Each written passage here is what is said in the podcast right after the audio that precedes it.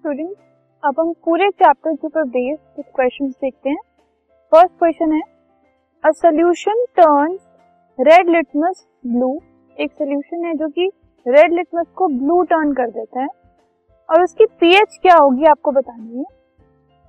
First option है आपके पास one तो अगर हम रेड लिटमस को ब्लू टर्न करने की बात कर रहे हैं तो इस चेंज में हम देख सकते हैं कि बेसिक सोल्यूशन है जो कि रेड लिटमस को ब्लू टर्न करता है, ठीक है?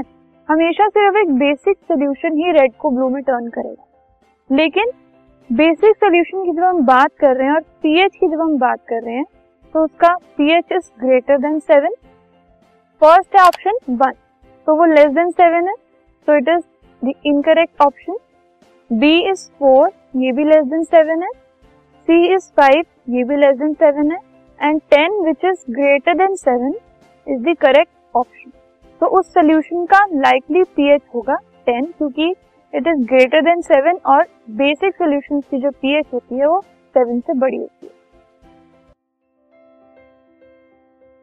This podcast is brought you by Hubhopper Shiksha Abhiyan अगर आपको ये पॉडकास्ट पसंद आया तो प्लीज़ लाइक शेयर और सब्सक्राइब करें और वीडियो क्लासेस के लिए शिक्षा अभियान के यूट्यूब चैनल पर जाएँ।